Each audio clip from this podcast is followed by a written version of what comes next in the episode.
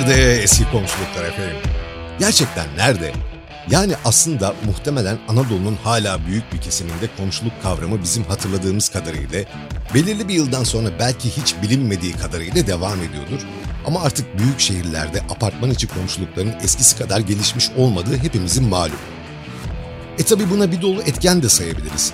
Hatta tüm etkenlerin birlikte değerlendirildiği bir kombinasyonel bütünlükten de bahsedebiliriz. Günden güne kalabalıklaşan nüfus, ekonomik zorluklar, bu iki etkenden doğan psikolojik gerginlik halleri, bir yandan yine bu etkenlerin de katkıda bulunduğu kriminal olarak kendinize ve sevdiklerinize sağlanamayan güvenli ortam ihtiyacı, yine bu sebeplere de gen vuran genel olarak bir, belli açılardan da haksız bulmadığım bir paranoya ve güvensizlik hali. Heh, tüm bunları ek olarak gelişen teknolojiyle birlikte insanların bulundukları yerden sosyalleşebilme kabiliyetlerinin artması ya da yine bulundukları yerden isterse keyfini arttırabilecek kaynakların artması belki de değişikliğin en gözle görünen sebepleri. Bence modern şehir yaşamında insanlar genellikle yoğun iş temposuna ve kişisel yaşamlarına odaklanırken komşuluk ilişkilerini gözü görmüyor bile.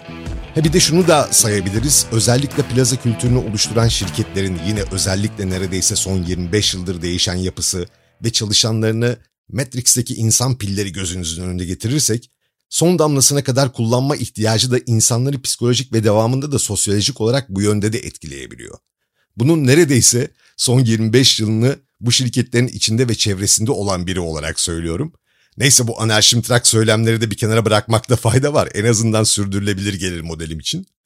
Ya da illa güllük gülistanlık çiçek böcek de olacak değil ortam. Sulu romantikliğe de belki gerek yoktur ama stabil gitmesi gereken ilişkilerde bile bu negatiflikler bazen zorlayıcı da olabiliyor komşuluk ilişkilerine geri dönecek olursak.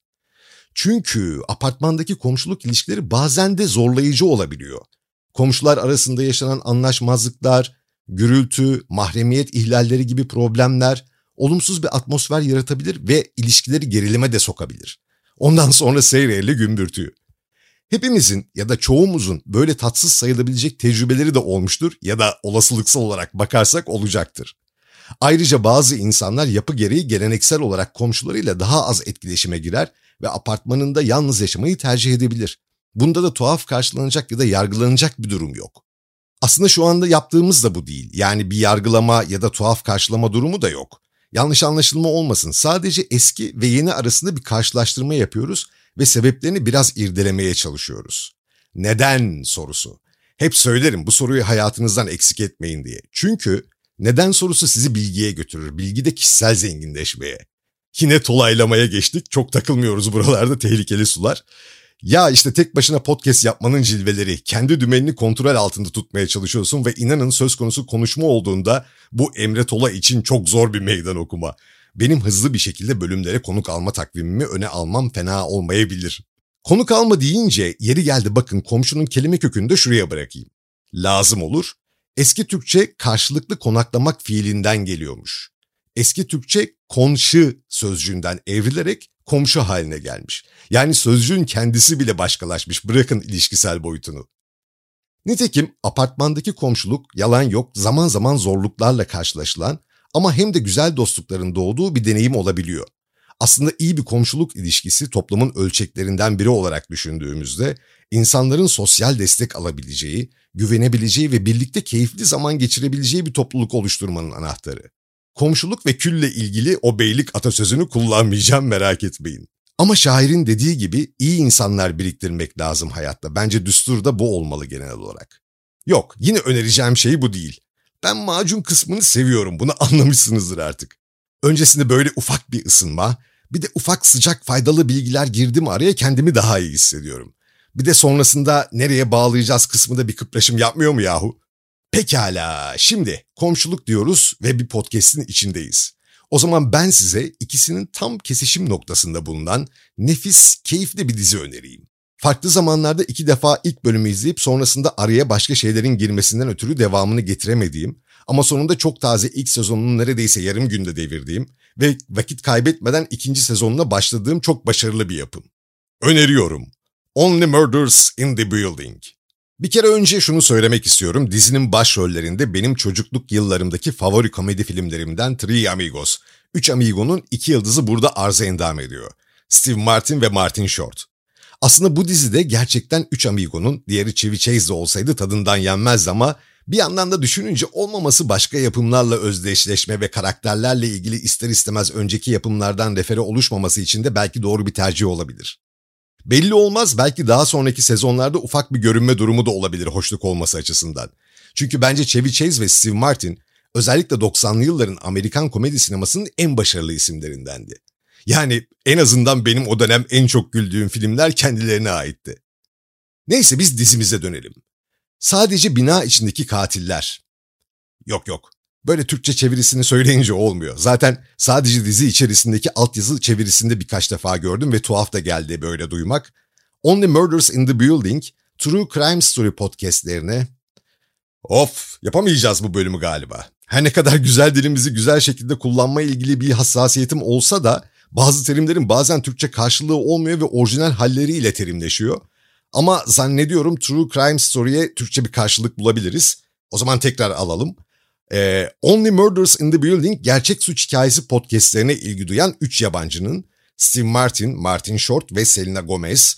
Evet Selena Gomez de dizide kendisi son yılların popüler isimlerinden.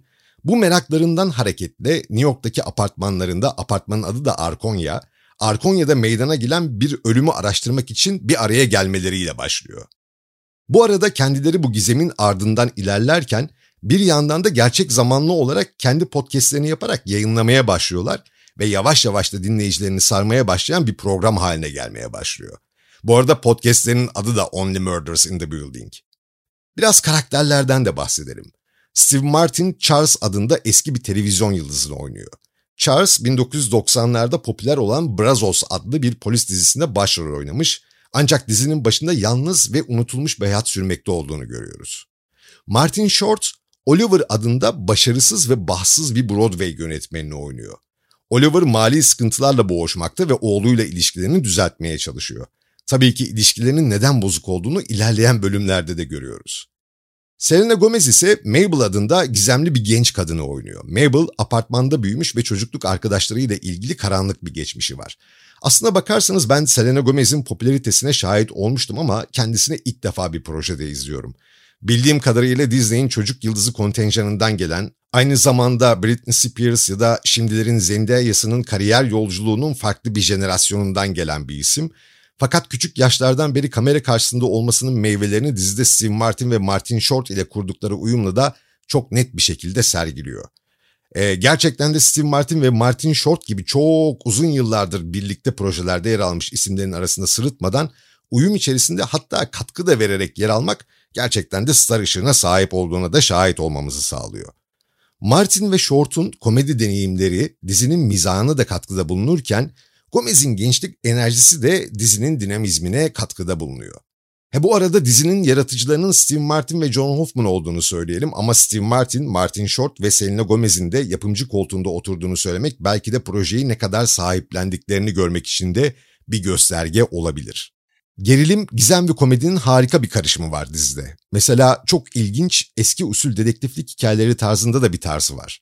Örnek vermek gerekirse yine yaşı yetenler hatırlayacaktır. Eskiden 90'larda Cinayet Dosyası diye bir dizi vardı ve sempatik kahramanımız Bayan Fletcher her bölümde gizemli bir cinayeti Holmes-vari bir yaklaşımla çözerek bize keyifli dakikalar yaşatırdı. O da çok güzel bir diziydi mesela. Keşke online platformlardan birine düşse de yine izleyebilsek. Evet boomerlar el kaldırın bakalım. Bu arada her karakterin kendi garip tuhaflıkları ve geçmişleri var. Bu da hikayeye ekstra lezzet katıyor. Ama tabii ki hiç spoiler vermiyoruz. Dizinin başarıya ulaşmasının bir sebebi de bence izleyicilerin bu karakterlerle bağ kurması ve onların komik maceralarına katılmak istemesi. Dizideki karakterler gerçekten de sıcak, samimi bir atmosfer yaratıyorlar. Bu da izleyiciyi hikayeye çeken önemli bir faktör. Ayrıca dizideki diğer yan karakterler de unutulmaz. Dizideki herkesin birbirine olan etkileşimleri ve kimyası çok iyi düşünülmüş. Kim yaptı sorusu izleyicileri her bölümü heyecanla beklemeye itiyor. Tabii ki olaylar öyle bir şekilde gelişiyor ki herkesin cinayeti işlemiş olabileceği bir noktada buluyorsunuz kendinizi. Dizi bence izleyicileri sürekli şaşırtmayı başarıyor. Emin olun bu diziyi izlemeye her başladığınızda bir sonraki bölümü hemen izlemek isteyeceksiniz. İşte bu her dizinin sahip olmak istediği bir etki. Only Murders in the Building podcast mecrasıyla olan ilişkisiyle de dikkat çekiyor. Belirttiğim gibi dizinin ismi aynı zamanda kahramanlarımızın podcast şovlarının da adı. Bu arada belirtmeden geçemeyeceğim eğer dizideki gösterdikleri gibi Amerika'da da podcast yayıncılığı ve dinlenme alışkanlıkları bu kadar yaygın ve etkili ise gerçekten bizler için en azından podcast yayıncıları için kıskanılacak bir durum var ortada. Çünkü herkes ilgi alanına göre takip ettikleri podcastlere bildirim geldiğinde ne kadar heyecanla açtıklarını görmeniz lazım. Özellikle gerçek suç hikayeleriyle ilgili böyle bir takip durumu var gibi gelebilir ama yine bir bölümde bitkilerle ilgili iki podcaster'ın programları ile ilgili sarf ettikleri birkaç cümle vardı ki 60 bin abone falan. Ben buna benzer programların oralarda da çok farklı olduğunu düşünmüyorum. E bu da tabii ki Türkiye için de gelmek istediğimiz bir nokta. Çünkü bir yandan Türkiye'de de podcast yayıncılığının ve dinleyiciliğinin çok daha ileri gideceğini düşünüyorum ve inanıyorum. Neyse yine dizimize dönecek olursak bu gerçek suç hikaye podcastlerinin takibini heyecanlı arkası yarın radyo piyeslerine benzetebiliriz. Fakat podcastlerin bu yönünü anlatırken bir yandan da popülerliğini, yapım sürecini, etik sorunlarını ve toplumsal etkilerini de konu alıyor. Dizimiz aslında gerçek suç podcastlerinin izleyicilerin merakını tatmin etmesinin yanı sıra adalet arayışına da katkı bulunabileceğini de vurguluyor. Tabii kavramsal olarak diyelim. Çünkü her ne kadar adaleti dizilerde ve filmlerde arada kahramanlarımız sağlasa da aslında adaleti sağlayacak olan mekanizmalar farklı tabii ki. Ya unutmadan şu ayrıntıyı vermekte de fayda var. Her bölümün başında podcast player görüntüsünde bölümlerin isimleri ve süreleri yazıyor. Bu arada bölüm süreleri de yaklaşık 30 ila 40 dakika arasında değişiyor. Efendim şu ana kadar dizimizin iki sezonu mevcut. İlk sezon 10 bölümden oluşuyor ve 2021 Ağustos ve Ekim ayları arasında yayınlanmış. Yine ikinci sezonda 10 bölümden oluşmakta ve 2022 Haziran-Temmuz ayları arasında yayınlanmış. Ve güzel haber ise 3. sezonda geldi gelecek. 3. sezon ilk bölümü Ağustos ayında yayınlanmış olacak. Bakalım nasıl bir sezon bizi bekliyor göreceğiz. Ama 3. sezonda bomba bir isim hatta iki diyelim. Meryl Streep ve Paul Rudd da katılıyor. İlk iki sezonda da sürpriz isimler vardı. Bunu belirtmekte de fayda var. Dizi Prime Time Emmy ödüllerinde en iyi komedi dizisi ve Martin ve Short için en iyi komedi dizisi erkek oyuncu dalında aday gösterilmiş. Ayrıca dizinin müziği olan Only Murders in the Building Them adlı parça da en iyi orijinal müzik ve şarkı sözleri dalında aday gösterilmiş. Dizi ayrıca Altın Küre ödüllerinde en iyi televizyon dizisi, müzikal ve komedi dalında ve Steve Martin için en iyi televizyon dizisi, erkek oyuncu müzikal ve komedi dalında aday gösterilmiş. Bu arada beğenilerde ölçeklendirmeye pek sıcak bakmadığımı belirtsem de en azından gösterge olması açısından sizlere şu skorları verebilirim ayrıca. Only Murders in the Building, Rotten Tomatoes'da, Tomatometer'da %100 ve Audience Score'da da %93 almış ki bu bir yapım için ve Rotten Tomatoes'u düşündüğümüzde gayet yüksek bir puan. Şöyle bir IMDb notuna da bakarsak 8.1 olduğunu görüyoruz ki bu da diziler içerisinde yüksek bir puan olarak nitelendirilebilir. Diziyi malum platformlar haricinde yasal olarak nereden bulabileceğinize gelirsek platformlar ve maliyetleri o kadar çoğaldı ki o konuya da bir ara geliriz. Dizi yurt dışında Hulu'da yayınlanıyor. Fakat ülkemizde Hulu olmayışı ve Hulu yapımlarının şu aralar hepimizin sinirleriyle oynayan bir platformda olduğunu düşünürsek, nereden izleyeceğinizi tamamen size bırakmış durumdayım. Fakat en nihayetinde eğlenceli, merak uyandıran ve bir o kadar da sürükleyici bir hikayeye hazır olun. Gerçekten de izleyiciyi kendine bağlayan bir hikayeye ve harika oyunculuklara sahip, sizi iyi hissettirecek bir dizi Only Murders in the Building. Öneriyorum. Geri dönüşleriniz ve az önce belirttiğim gibi podcast'imizin bildirim zillerini açmanız çok önemli. Siz de eğer bu diziyi izlediyseniz ya da izledikten sonra yorum yapmak isterseniz öneriyorumun sosyal medya hesaplarından bize ulaşabilirsiniz. Her bölümde olduğu gibi beni yalnız bırakmayan siz sevgili dostlarıma çok teşekkür ederim. Ben Emre Tola. Bir dahaki bölümde yine görüşeceğiz. This doesn't make sense. Where do we start? At the very beginning. I got in the elevator with these two weirdos. Then Tim got in the elevator. Approximately 12 minutes from now, I will be murdered.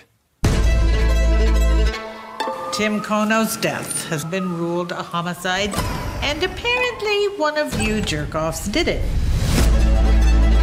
I can't stop thinking about this. Neither can I. We should do our own true crime podcast. We're gonna go down there and look around for clues. Do you want to come? Do I want to break into a dead guy's apartment and go through all his shit? Sounds like an afternoon. Right now, the only thing that matters is that there's a killer on the loose in our building. Oh, that is a very good line. Badly delivered, but a good line. I think we're onto something big here. And these are. Candid photos I took of our neighbors, Why are they all selfies? so I don't draw suspicion. It's So hot in here. Do we have to do this in a closet? The acoustics are better. And trust me, you need acoustics. I'm gonna pass out. Get the who, the how, the why, and the why now. Get, get the, the what and the what? See, why would you say what? I never said what. There's no what. Shit just got super real. I our list of suspects just got longer. Hold on! Get out of the building now! Exclamation point. Exclamation point. Oh Help! Oh oh Keep your eyes peeled. Anything can be a clue. There's a very strong chance that the killer is musical superstar Sting. The guy from you too. Do you consent to being recorded? Just say anything to agree. No, please. Thanks, perfect. Sarah McCallum doing this. We're gonna cut. Um, I like the emotion. Keep that. I kind of need you to enunciate better. Do you have anything? The crying is covering the dialogue. Oh, that's a good. That's a good note. Okay, when you're ready, and action.